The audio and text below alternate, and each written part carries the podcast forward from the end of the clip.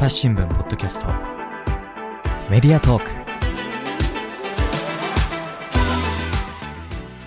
朝日新聞の木田光です、えー本日は建物語のコーナーご紹介していきます。ゲストがお三方で、朝日新聞メディアプロダクション企画編集部の増井正則さん、中山由紀穂さん、佐藤直子さんです。よろしくお願いします。よろしくお願いいたします。えっと、今日はですね、二つの建物をご紹介するんですけど、まずは、えー広島県尾道市にある尾道 U2 という建物から、えー中山さんが取材されたということなので、お伺いできますか？はい。はい。あの、まずですね、これどんな建物でしょうか？はい。ともともとは、と1943年に建てられた、広島県の県営の上屋2号倉庫という、はい。あの海運のあの荷物とかを一時保管しておくよううんうなん。倉庫だったんですけれども、えっ、と、ずっと長い間使われてなくて、で、2012年に広島県の方から倉庫を活用して、こう、尾道駅から西側に、こう、観光とか賑わいを出してくださいっていうような内容の公募があって、それで作られた建物になっておりまして、で、リンクにですね、記事のえリンクを貼っておくんですけど、こちらからあの写真が見れるので、ぜひちょっと飛んでみていただきたいんですけど、あのー外見がですね、灰色で、で、県営2号っていうふうに書いてあって、なんていうか、レトロな、本当に工場として使われてた趣が残ってるような建物ですよね。なんか外観とかは見た感じどんな特徴ありますか？そうですね。と外観はもう本当に昔使われていた倉庫そのままというか、この鉄の扉に U2 のロゴとかが書いてはあるんですけれども、ほとんど外は、あの、建築家の方も触れられてないっておっしゃっていた通り、もう、まんま倉庫っていうような感じでした。うんうんうん。かなり奥行きはありそうだよね。そうですね。だいたい100メ100メートルくらい大きいね。大きいですうんで、あの、海沿いに建てられてるんですよね、こちら。そうです。もう、あの、ちょっと写真じゃ見にくいんですけど、はい奥側は目の前一面が、あの瀬戸内海の海になってます。船が着岸して、多分そのままもう荷上げして、うん倉庫にババババって入れる感じの位置づけだよね、多分ね。そうです。うん。で、あの、これできたのが1943年と、まあ、戦時中ですけれど、当時はどんな風に使われてたんですかね？この倉庫自体が当時ちょっと何を入れてたかっていうのは、ちょっとわからなかったんですけれども、もともとその古くからこの尾道という町自体が、その海上交通のこう要というような形で、ここ国内外問わず寄港地として利用されていたようなので、結構いろんな木材ですとか、こうセメントみたいなものを、あの、ここだけでなくて、ちょっと近くの糸崎港っていうところでは、あの、入れられていたようです。もともとあの北前船って言って、大阪とか北海道を結ぶ船が、要は瀬戸内海ずっと渡って航路になっていて、まあ当時、尾道っていうのはその当時から、すごく、まあ、交通の要衝というか、うん栄えてた場所だから、まあ、多分それで、の名残で、まあ、戦中かな ?43 年だから。でもなんかこう、作られたんだと思うんですようね。ん。で、あの、この U2 っていうのはロックバンドとかの名前ではないんですよね。どういう由来ですか？先ほどちょっとヒントもありましたけど。そうですね。あの、もうそのまま、もともと県営上屋2号倉庫というような倉庫だったので、その県営2号の2を取って、うんうん。U、あの、2で、まあ、尾道の町の、あの、2号倉庫っていうので U2 っていう名前に。でも当然意識してらっしゃるよね。あ最初はなんか U2 だけにしようと思ったらしいんですけどそのバンドの名前と 被ってしまうので、その、うわや、あの、およ道っていうのをつけて、尾道 U2 っていう名前にしたそうです。あの、私、広島であの、働いてたことがあって、あの、記者になって1年目に、あの、観光でですね、尾道訪れたんですけど、尾道駅とかからはアクセスしやすい場所なんですか？こちら。はい。えっと、尾道駅から5分程度、西側にちょうどこう、海沿いをずっと歩いていくと、もう見えてくるので、割とすぐアクセスしやすいところかなと思います。うんで、あの、自転車の街っていう印象もありますけど、えっと、そことのつながりはいかがですか？はい。えっと、この建物の最初のコンセプト自体が、サイクリストに、こう、優しい場所にしようというか、うんサイクリストが、こう、もともと、まあ、尾道という町であまり馴染みのなかった存在のサイクリストの方々をこう優しく迎え入れるような場所を作りたいっていうのもコンセプトの一つとしてあったようなので、うんうんこう施設内自体がこう自転車で全て通り抜けができるようになっていたりですとか、ホテルの中にもこう自転車を持ち込めるようになっていたりですとかう、ん通り抜けができるっていう、自転車で通り抜けられるって結構そしたら通路もなんていうか広めに取ってあったりとかするんですかね？はい、そうですね。結構、こう自転車が通れるような広めの作りになっていました。だからなんか別に自転車で走ってもいいらしいよ。えな、あ、中尾ですか？へえ。そうなんです。ちょっと危なそうですけど。なんか過去に、はい。あの、ポール・スミスさんはい。が、あの、この尾道 U2 に、あの、訪れたことがあるらしくて、で、ポール・スミスさんがもともとレーサー志望だったことうん、もあって、で、本人がご連絡を取っていただいて、このオープニングイベントの際に、この尾道 U2 の中を自転車をこうバーって乗り回されていたっていうようなお話もありましたう。んなんかコラボグッズとかも作ってたみたいですね、ポール・スミスさんと。そうですね、その縁で過去一緒にこう企画みたいなものをされていたようです。うん先ほどそのサイクリストの馴染みがなかったって、まあこれ、あの、建物ができたのは2014年ですけども、あ、そうですね。私が、なので、赴任したのが2014年なので、それが同じ年だなと思うんですけど、それまでってそんなにこう、自転車のイメージとかは、尾道なかったんですかね？馴染みがないっていうのは。そうですね。多分、その、尾道町、尾道という町自体はこのやっぱ発着点であることは、うん。島見街道の発着点であることは変わりはないので、その、サイクリストの方訪れてたかもしれないんですけれども、もともとそういうサイクリストの方が泊まれるような場所っていうのが少なかったので、やっぱりこう来られてもすぐ帰ってしまう。宿泊せずに日帰りで帰ってしまうっていうようなことが多かったようです。なるほど。だからまあ通り抜ける場所になっちゃってたところを、あの、ぜひ泊まってほしいということで、あの、ホテル付きの建物になってるということですね。なんか、増井さんの映画巡りもこ、この、尾道でされたんですよね。そうです。だから、あのー多分、しまなみ海道ができる前は、えっと、尾道っていうと、まあ、有名なのは映画の街うんで、あの、私、映画好きだったんで、えー大林信彦監督の尾道三部作という、はい。転校生と時をかける少女と寂しん坊っていうこの3作うん。をロケ地巡りするっていうのをやっててうん、だから当時はあの、まさにその大林信彦さんの監督の作品のロケ地巡りと、うん。あとはその古くは小津安二郎さんの東京物語の、えー舞台にもなっているので、そういうまあ映画好きの人が、あの、尾道って、あの、坂の町、小さな路地とか階段で、なんかこう猫がちょろちょろ出てくるみたいなイメージが、そのしまなみ海道以前にはあって、うんうんだからその路地を登ったり下ったりして、坂の町、細いところずっと入っていってみたいな映画好きがうろうろしているみたいな。うんすごいそういうふうな、あの、イメージが強いので、だからどちらかっていうと、尾道って言うと山側に行く感じ。あー。あの、千光寺とか、はい。あの、ロープウェイがあって上まで登れたりするし、あと、あの、林文子さんの日があって、あの、放浪記にも尾道のことが出てきたりするし、と猫ちゃんもいっぱい坂道いますよね。だから、あの、どっちかっていうと文学とか映画みたいなことが、なんかこう山側を周辺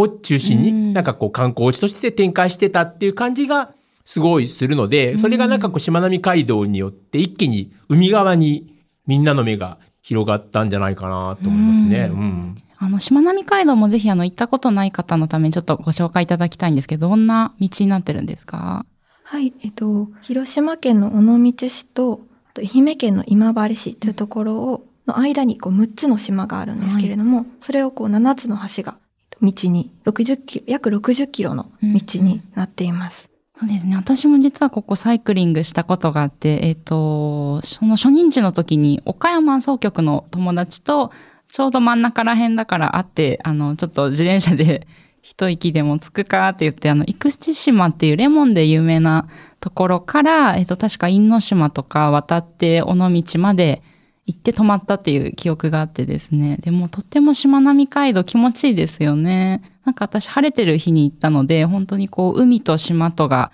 あの遠くまで見渡せてとっても気持ちよかった記憶があります。多頭尾綺麗もんね。多く、多い島の美って書く多頭尾って書くけど、ううんん、すごい綺麗。でも、生口島、平山郁夫さんの美術館行った？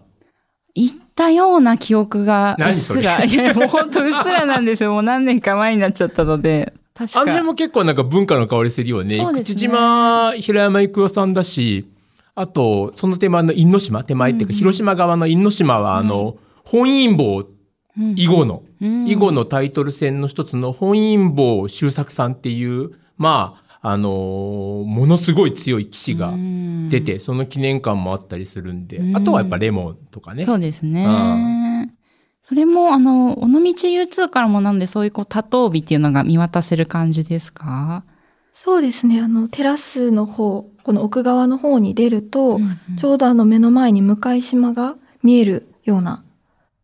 風になってます。で、あの、こちらの元は倉庫だったということで、あの、まあ、ただ放置されてた時期も多い、あの、長かったんですよね。そうですね。やっぱりこう海運自体がこう少しずつ機能がなくなっていったりですとかっていうこともあって、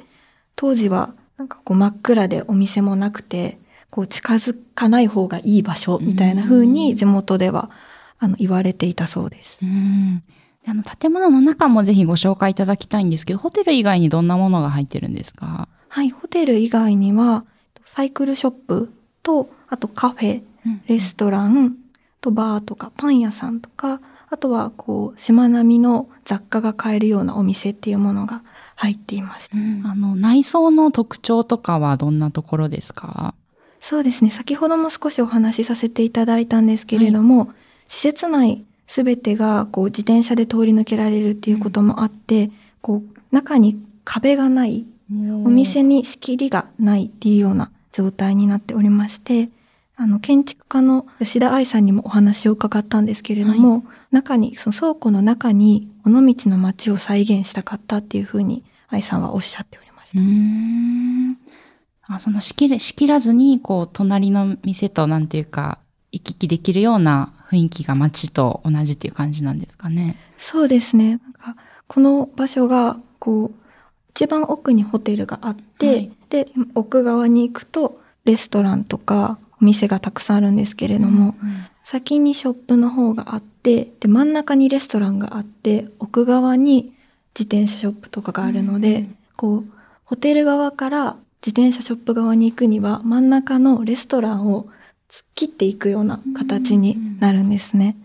なので、こう、私も最初行った時に、え、これお店の中なんだけど、勝手に突っ切っていいのかなっていう風になって、こうお店の人に、ここって行っていいんですか？みたいな確認をしたりとかしたんですけれども、なんかそういう話を、あの、愛さんの方にさせていただいたら、はいそういう危険必要のない会話っていうのを、こうんう、あえてこう、生ませることによって、地元の人と観光客とか、観光客同士がこう、会話をするきっかけっていうのを作りたかったっていうふうにおっしゃってましたう。んなるほど。じゃあ、こう、素通りするっていうよりは、ちょっと立ち寄りながらいろんな店を渡り歩くっていう雰囲気なんですね。そうですね。で、あの、元倉庫で、あの、ちょっと手は入れてるところもあると思うんですけど、新しく手を入れたところと、あの、あるいは古い工場の、あの、雰囲気残ってるなっていうところ、どんなとこありましたか？はい。と、雰囲気が一番こう残ってるなっていうのは、この外の鉄の扉うんうん。あの、写真で見るとちょうどこの赤茶色のところ、このでかい四角い U2 って書書かれてるところですね。そうです。そこは全部その当時の鉄の扉のまま、そこにこうロゴを入れたっていうふうにおっしゃっててこの錆びた感じですとかっていうのが、こう歴史を感じさせるけど、なんかおしゃれに見えるというかう、んうん。いいなっていうふうに感じました。うん。中はいかがですか？中は、こう、あまりこう私は古い、こう古いっていうイメージはなくて、比較的こう、開放感があって明るいような雰囲気を感じたんですけれども、やっぱりこう上を見るとそのままこう当時の倉庫のあの骨組みのまま使われてたりですとかっていうのがあるので、こう、古さと新しさがこう融合したような空間になっているなっていうふうに感じました。うん。観光客だけなじゃなくて、あの、地元の人にも来てほしいっていう狙いもあったそうですね。そうですね。やっぱりこの最初に広島県から言われたその条件みたいなものが、西側の方に観光や賑わいを創出してくださいということだったらしいので、やっぱり観光客だけではこう一一時の賑わいになってしまうというふうにこの接種の方が考えられて、じゃああの日常的にこう賑わいを創出するにはどうしたらいいのかっていうことを考えた時にこう地元の人たちがこう使えるような場所があればこうどんどん人が集まってくるのではないかというふうに考えられてあまりこう地元には、えっ、とサードプレイスとなるようなカフェというか、そういうものが少なかったのでそういうような場所になるようなカフェですとか日常使いができるようなパン屋さんっていうものをお店として入れたというふうにおっしゃってました。で、あの、今回中山さん、尾道に行かれて、他のなんていうか観光とかも楽しまれましたか？そうですね。あの、月曜日だった、私が、あの、お伺いさせていただいたのが月曜日だったからかもわかんないんですけれども、はい、ちょっと商店街の方は時間とかの関係もあって、あの、そんなにこう、お店を回ることはできなかったんですけれども、うん、あの、尾道ラーメンを食べることができました。いかがでした？味わい。美味しかったです。あの、なんか、醤油？はい。ベースは多分醤油なのかな、なんですけれども、なんか上に背脂が乗っていて、あれ不思議な感じだなと思ったんですけれども、なんか脂っこいのかなと思ったら意外と中はあっさりしてて、なんか油の影響があってかずっと熱いなと思いながら食べてたんですけど。でもすごく美味しかったです。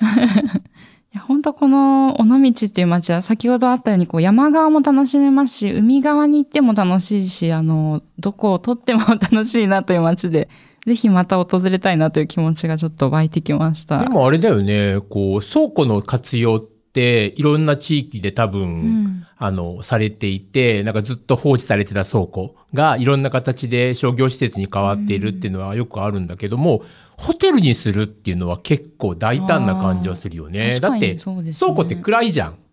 基本。あの、多分日を当てちゃいけないから、物に。だから暗いから、そこをなんかホテルにするっていうのは、結構大胆な感じもするよね。うんうん、ですね。なんか、そもそも最初に、この接種の方がおっしゃってたのは、まずはそのサイクリストの方が泊まれるようなホテルを作りたかったっていうので、うん最初からこうホテルを作るというような計画はあったみたいなんですけれども、やっぱり暗さですとか、こうどうするかってなった時に、この倉庫なのでこう扉がいっぱいあるんですけれども、うん、そこを全部開け放って、こう光を入れることでこう明るくしたりですとか、そういうなんか土地の条件みたいなものも考えながら作られたっていうふうにおっしゃってました。なんか写真見ると部屋まで自転車？持ち込めるっていう。なんか、記事にもあるけど、やっぱり高いから部屋まで持ち込まないと 不安なのね。その愛車も持ち込めるっていうのが、あの見出しにもなってましたよね。そうですね。やっぱり、このサイクリストの方の自転車って、なんか高いものだともう数百万とか平気で越すらしくて。車、本当に車ぐらいしちゃいますね。はい、なんか全然車より高いみたいなことをおっしゃってました。ほう。まあでもそれも壁にかける場所があったりとか、こだわりがあるんですよね。そうですね。やっぱり壁にかけれることで、こう、サイクリストの方が取られる心配なく、安心して、こう、止まっていただけるっていうふうにおっしゃってました。そういえば中のベーカリーのこともお伺いしようと思ってたんですけど、こちらどんな名前のパン屋さんなんですか？はい、こちらがブッチベーカリーっていうパン屋さんの名前で、はい、このブッチっていうのが広島県でとてもという意味のブチっていう言葉があるらしいんですけれども、はい、それがこう名前の由来となっています。食べたりもできましたか？私はちょっといただくことはちょっと時間的にできなかったんですけれども、はい、結構地元の食材をあの使用したパンでこだわっているっていうふうにおっしゃってました。うん、いや、本当あの、サイクリストの方もそうですし、そうじゃない方も楽しめる施設だと思うので、ぜひあの、記事の方もあの、お読みいただきつつ楽しんでいただけたらと思います。ありがとうございました。ありがとうございました。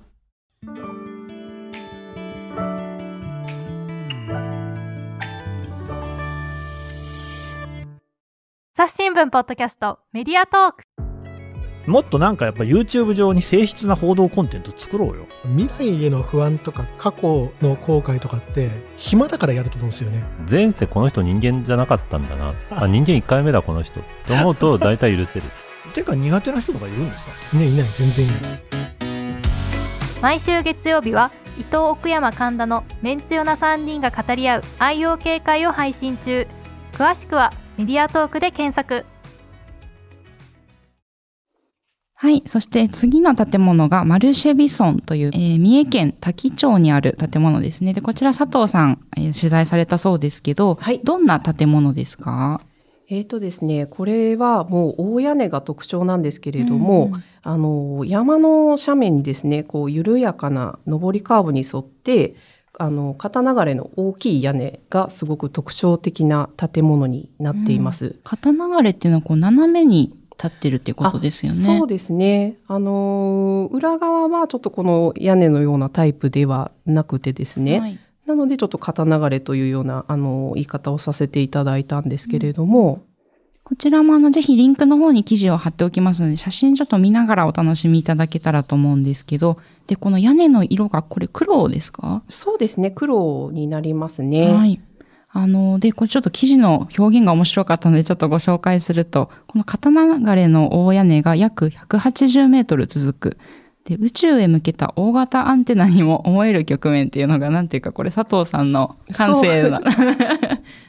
そうですね。えっと、私がこれを、えっと、見たのはですね、えっと、私、名古屋から、えっと、伊勢方面に高速で入ったんですけれども、その時に設計者の赤坂さんが、この大屋根が見えますっていうことで、うん。あ伺ってはいたんですけれども、実際にその、見た時に、あの、アンテナみたいだなっていうような感覚になりまして、ちょっとこういった表現を書かせていただきました確かに宇宙からも見えるんじゃないかっていうぐらい大きいですよね、こちら。そうですね。うんあの、山あいの中にあるので、あの、結構目立つのかなと思います。うんしかもあの平らな土地ではなくて斜面に立っているから、屋根そのものがうねってんだよね。そうですね。だからこう、ちょっとこう、わお椀に見えるというか、はい。あの、アンテナに見えるっていう。なるほど、うんなるほど。で、あの、この屋根以外の特徴も教えていただけますか？はい。えーとですね、あのー、2枚目の方の写真になるんですけれども、はこの屋根の、えー梁ですとか柱っていうのが、三重県産の、えー木材をすべて使っていて、あの、これがですね、実は伊勢神宮の下宮のですね、アコネ社っていうところの鳥居をモチーフにしたモデルになっているんですね。ね。ちょっと三角が連なってるようなところっていうのが鳥居をモチーフにされてるということでお伺いをしました。その神社の方も鳥居がこう連なってるっていうことですか？そうですね。神社の方は鳥居なのでこう四角なんですけれども、それが連なってる形でしたね。んあの、他にもその神宮にちょっとイメージをいただいてるとこがあるんですよね。そうですね。あの、他にもあのあるんですけれども、あの、ここはですね、実はその、えーマルシェビソンという建物になっておりまして、はい産直市場になっております。うんうんうん三重県の食材を扱うっていうことで、やっぱり伊勢神宮はその五穀補助ですとか、うん大量とか、あの、商売繁盛とか、そういった意味もあると聞いてますので、うんそういう意味を込めて、あの、このような作りにもしてるっていうことでおっしゃってました。例えばどんなものが産直のもの、なんていうか目についたものありましたか？そうですね。この、えっ、と、市場ではですね、水産ですとか畜産、あと農産物が扱ってるんですけれども、あの、特に三重県の食材を主に使っています。はい。例えば、とそうですね、漁師のお店のお料理屋さんですとか、あとは深海魚を扱ってる店ですとうん、か、深海魚をた食べるんですか？食べますね。はい。あとはその松坂牛のあのお店とか、そういった、あの伊勢にちなんだお店が並んでるような産直市場となってます。うん。で、あの、シェフもが監修されてるんですか？あ、そうですね。こちら、あの、フランスの、あの、シェフの方が、あの、マルシェビソンという、ビソンの中にも、その、農産物を扱うエリアがありまして、うんうん。そこで、あの、監修をされていて、フランスのマーケットを目指したということで聞いてます。どのあたりになんかフランスみたいな感じました？あの、例えば、その、えっ、と、マルシェの中では、あの、木箱を使って、こう、商品を見せるですとか、うんうん。例えばそのトマトに関しても30種類ぐらいのものを扱っていたりとか、このトマトをめがけてあの大阪から実際に買いに来ましたっていう方が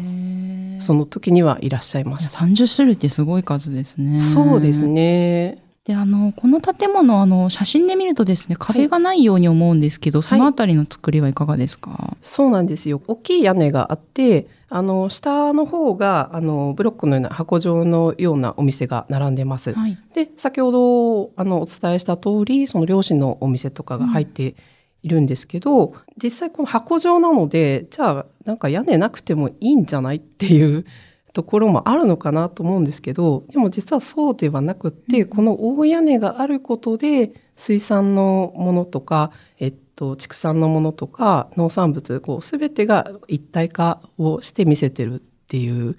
ことが、まず一つと、その、あの、ここは、えっと、三重県の滝町って中心、はい。あの、三重県の真ん中にあるような施設になるんですけれども、すごく自然が豊かなところになるんですね。なので、えっと、例えば雨の日だったりすると、こう、えっと、この屋根を雨粒が伝って、雨のカーテンができたりとか、あの実際に私が訪れた日も結構豪雨だったんですけれども、そういうような、あの、身近に自然を体験できたりですとか、あの、山に来た頃からこそできるような体験というのができるようになってます。うん。これ写真を見るとですね、この、なので長い屋根の下にこう箱型のお店がいくつも並んでいて、はいで屋根の真下っていうのは客席というか、なんていうか自由に使える椅子とか机みたいな感じあの、なんですか？食事をできるところがうんあありますね。そこはもう半屋外ということですよね。そうですね。なので、あの、えっと、内と外っていうのが、こう、曖昧うんなので、ちょっと縁側みたいなような感じで楽しめるような雰囲気のところかなというふうに感じました。うあのこの建物を選んだきっかけっていうのはどういうとこだったんですか？はい。えっと、この建物は2021年にできたんですけれども、えっと、道の駅とも違うし、その、スーパーにあるような、なんていうんですかね、こう、さい、えっと、ちょっとうまく言えないんですけど、うんなんか、その食と健康の施設が作られるっていうことで、私すごい食と健康っていうのが興味があるので、うん。注目はしてたんですけれども、あの、道の駅でもないし、なんかどういうものができるんだろうっていうことで聞いていたら、実はこれマルシェビソンというのは、あの、ビソンという食と健康をテーマにした建てあのし商業施設の中の一つになるんですけれども、それでちょっと興味を持って、えっ、と、こちらの建物に伺わせていただきました。いや、ここが本当にもうとっても広い敷地なんですよね。あ、そうですね。あの、東京ドーム24個分、約119ヘクタールですね。うんはい。で、あの、先ほどもお話ししてたように、その建物のすぐ横をこう道路も走っていたりとか。そうですね。あのーこの施設内をすべて車でも移動できますし、バスをあの携帯で呼び出すと来てくれて、こう回ってくれたりですとか、うん例えば私、その施設内にあるホテルに宿泊をさせていただいたんですけれども、そこからこのマルシェビソウは歩くと7分ぐらいうん。の広さでしたね。他にはどんな施設があるんですか？他にはですね、あの、ここは、えっ、と、食と健康がテーマで、まず食の方から行くと、その昆布だしとか、醤油とか、みりんとか、伊勢のメーカーがこう集まってうんうんいるようなものが多かったりですとか、あとは、この、えっ、と、ビソンのですね、ビソン竹の社長がですね、あの、三重県の食材をもちろんその育てていくっていう発想はあるんですけれども、日本、日本全体の食材というか、うんうん。あの、そのものも、あの、育てていきたいっていうことがあるので、あの、老舗のお店をいくつか集めたようなエリアがあったりとか、うんうん。そういったところでは、あの、その昆布だしとか醤油とかみりんとかのメーカーが、のお店があります。うんうん。食べる以外にも楽しめるんですかね？えっと、例えば温泉？銭湯ですかね？そうですね。はい。こちらの、その竹町というところはですね、こうその薬草にちなんだ土地になっておりまして、ここは、えー三重大学と、えーロート製薬が、えーと一緒にですね、共同研究を行っていて、その、えーと、彼らが作った薬草を使った薬草油に使われる施設があったりとか、うんその薬草を研究している施設があります。うんうんうんで、あの、こちらのビソンっていうのができるまでに長くかかったそうですけど。はいはい。そうですね。あの、9年から10年かかったっていうことでうん聞いていて、実はここは、あの、もともと山だった土地っていうことで聞いてます。もともと何もなかったんですけれども、そこにそのこういった食と健康の施設を作るっていうことが決まって、うん。その時に例えば都会と同じようなこう白い箱みたいなものを作っても面白くないし、うん。なんでここにせっかく山にあるのにそういった資源をあの生かさないのかなっていうなんかそういった設計者の赤坂さんはその自然を生かすとか山の風景を残すっていうことをすごく意識をされていたようでその説得をするのにまず3年かかったっていうことで聞いてます。あの、山の風景っていう話が出ましたけど、はいその設計者のこだわりも一つあるそうですよね。そうなんですよ。その、えっと、建物自体にもこだわりはすごくあるんですけれども、はあの、最後におっしゃっていたのが、看板というものに実はすごくこだわっていたというお話を伺いました。施設内の看板どんなものなんですか？えっと、ごめんなさい。これがですね、あの、高速に入るときに、あの、ある看板なんですけど、はい。これも、えっ、と、サイトの方で写真載せてますかね？あそうですね。載せさせていただきたいなと思えっ、と、うんですけど。これなんて言えばいいんでしょう？もう森の、えっ、と、背景が森の写真の上にビソンって書いてる感じなんで、なんていうか、後ろが抜けて見えますよね。そうなんですよ。で不思議な看板ですね。あの普段こういう看板っていうと、鮮やかな緑に白地？あ非常口とかそうですよね。そうですよね、はいそういったものが多く使われるそうなんですけれども、設計者の赤坂さんは、この看板自体もその山の風景を守る意味があるということで、こういうふうな透明なものにして。透明なんですね、それは。そうですね透明に透明なものにしているっていうことですね。で、あと、あの、もう一つですね、こう、森といえばなんですけど、今回の建物、えっと、マルシェビソンの方にちょっと戻ると、はい木がたくさん使われてますけども、はいこちらもあの、使い方にあの、こだわりがあるそうですよね。えっと、あ、そうですね。これはですね、あの、普段は建築物っていうと、建てて壊してっていうことが基本なのかなと思うんですけれども、こちらはその建物自体を長く残す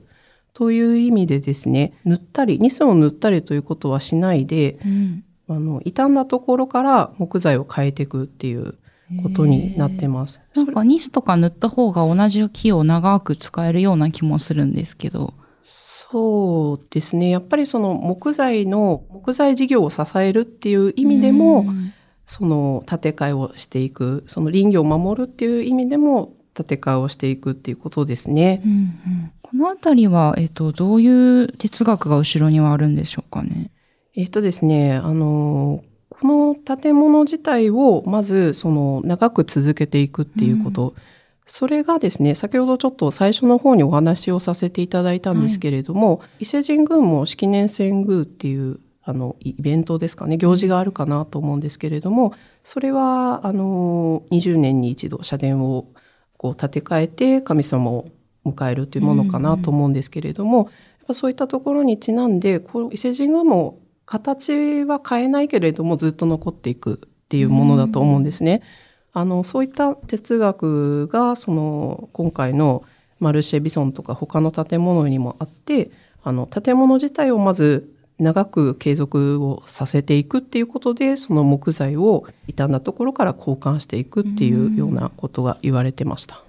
さっきからあの、ずっと地図をあの、僕手元にあって、ビソン全体のはい見てるんですけども、それを見てるとなんとなくその伊勢神宮の思想というか、は影響っていうのがすごくなんかこう、そこの方にあるなっていうふうに思ってるんですね。その、マルシェビソンがさっきその梁と柱の部分が、あの、アコネヤ城っていうその下宮の近くにあるその神社はい。の鳥居をモチーフにしているっていうふうに、あの、話がありましたけれども、その、下宮っていうのっていうのは、伊勢神宮って内宮と下宮に分かれていて、で、内宮は、あの、天照大神が祀られている、まあ、いわゆる、いわゆる、あの、皆さんが、あの、よくわか、知っている、あの、伊勢神宮。で、そのそばに下宮というのがあって、ここはあの、豊受の大神っていう方が、あの、祀られているんだけども、下宮って何してるかっていうと、はい内宮にある天照大神のお食事、食事を司ってるんですね。なので、あの、下宮っていうのは、衣食住を、伊勢神宮の衣食、衣食住を担っているみたいなところがあってうん、まさにこれがこう、マルシェビソンの役割、その、まあ地元も含めてだけど、全国も含めてだけども、そういう移植、食のなんかこう、いろんなものを集めて知ってもらうっていうところがすごくあるなっていうのと、あとその、伊勢神宮参るときってあれ順番がちゃんとあって、下空に先に参ってから内空に参るんですよね。っていう順番があるという意味で言うと、このマルチェビソンって入り口なんですよね。この全体のビソンの。だから、まさに入ってきたら、まず、マルシェビソンについて、マルシェビソンのその中を通って、こう、ビソンの奥の方に入っていくみたいな感じがあったりするので、で、まさにそこにこう、いわゆるそのお社、あの、神社の鳥居をイメージしたような、中、建物の中をずーっと通っていって、その、ビソンの本域というか、あの、な内部に入っていく。で、そこでこう、地元のものをいろいろ体感するみたいなっていうのっていう作りが、あの、意識されているかされてないかはわからないけども、どっかこう、奥の方に、なんかこう、伊勢神宮、ちょうど伊勢神宮の、えー少し西側にこの町があるので、あの、影響がすごくあるなと思うし、さっきの式年遷宮の話もすごいなんか面白いですよね。面白いですね。いや、あの、今回、あの、泊まったりもされて、で、マルシェビソンも取材されてということでしたけど、ここのこう、ビソン全体を楽しんでみて、あの、いかがでした？そうですね。あの、やっぱり食と健康の施設って言っているだけあって、うんうん。あの、本当にお美味しいものがたくさんあったりとか、あの、その、さっきみりんの話とかもしたんですけれども、そこでオリジナルのみりんを作ってる工房があったりとか、なんかそういったものも実際にこう見て、あ、こういうふうに作ってるんだなっていうのを見れたりですとか、食べるだけじゃなくってそういう楽しみがあったりしたのかなっていうふうに思ってます。うんでまたアクセスも、あの、その道路に近いということでですね、はい高速に、高速でしたっけ？高速道路に近いんですよね。ねはい。で、おそらくアクセスも、あの、とってもいいのではと思いますので、ぜひもし立ち寄れる機会がある方、ぜひ行ってみてください。はい。はい、ありがとうございました。ありがとうございました。朝日新聞ポッドキャストメディアトークえー本日は建物語のコーナーご紹介してきました。で、えっと、今日ご紹介した記事は、えーサイトの方で読めるんですよね。はい。あの、朝日マリオンコムというサイトがありまして、そちらで、あの、今ご紹介をさせていただいた建物語の記事の他に、あの、これまでに掲載をしております建物語、いろいろ全国の面白いユニークな建物を特集していますが、も記事で読んでいただけます。よろしくお願いします。はい。で、あの、今日ですね、あの、外観の話とかはしたと思うんですけど、ちょっとなかなかこう言葉だと、うん、イメージがつきづらいなっていう時は、ぜひあの、サイトに飛んでいただければ無料で記事と、あと写真がですね、いくつも載っていて、楽しめますので、ぜひ読んでみてください。新聞に掲載できなかった写真もたくさん載せてますんで、ぜひぜひよろしくお願いします。はい。本日はお三方ともありがとうございました。ありがとうございました。えリスナーの皆様、朝日新聞ポッドキャストをお聞きくださりありがとうございました。えっ、と、皆様からのご感想やご意見も募集しています。こちらの番組をえスクロールやタップすると、お便りフォームというリンクが現れます。こちらから飛んでいただいて、ぜひご記入いただけると幸いです。えまた、建物語っていうのは、あの、コーナーでやっていまして、各週で、えー様々な建物をこれまでもご紹介してきました。過去のものもですね、え朝日新聞デジタルからポッドキャストっていうのを検索していただいて、え地域っていうタブのところに飛びますと建物語が、えいくつも入っていますのでぜひ見てみていただけると幸いです。朝日新聞の木田光がお届けしました。それではまたお会いしましょう。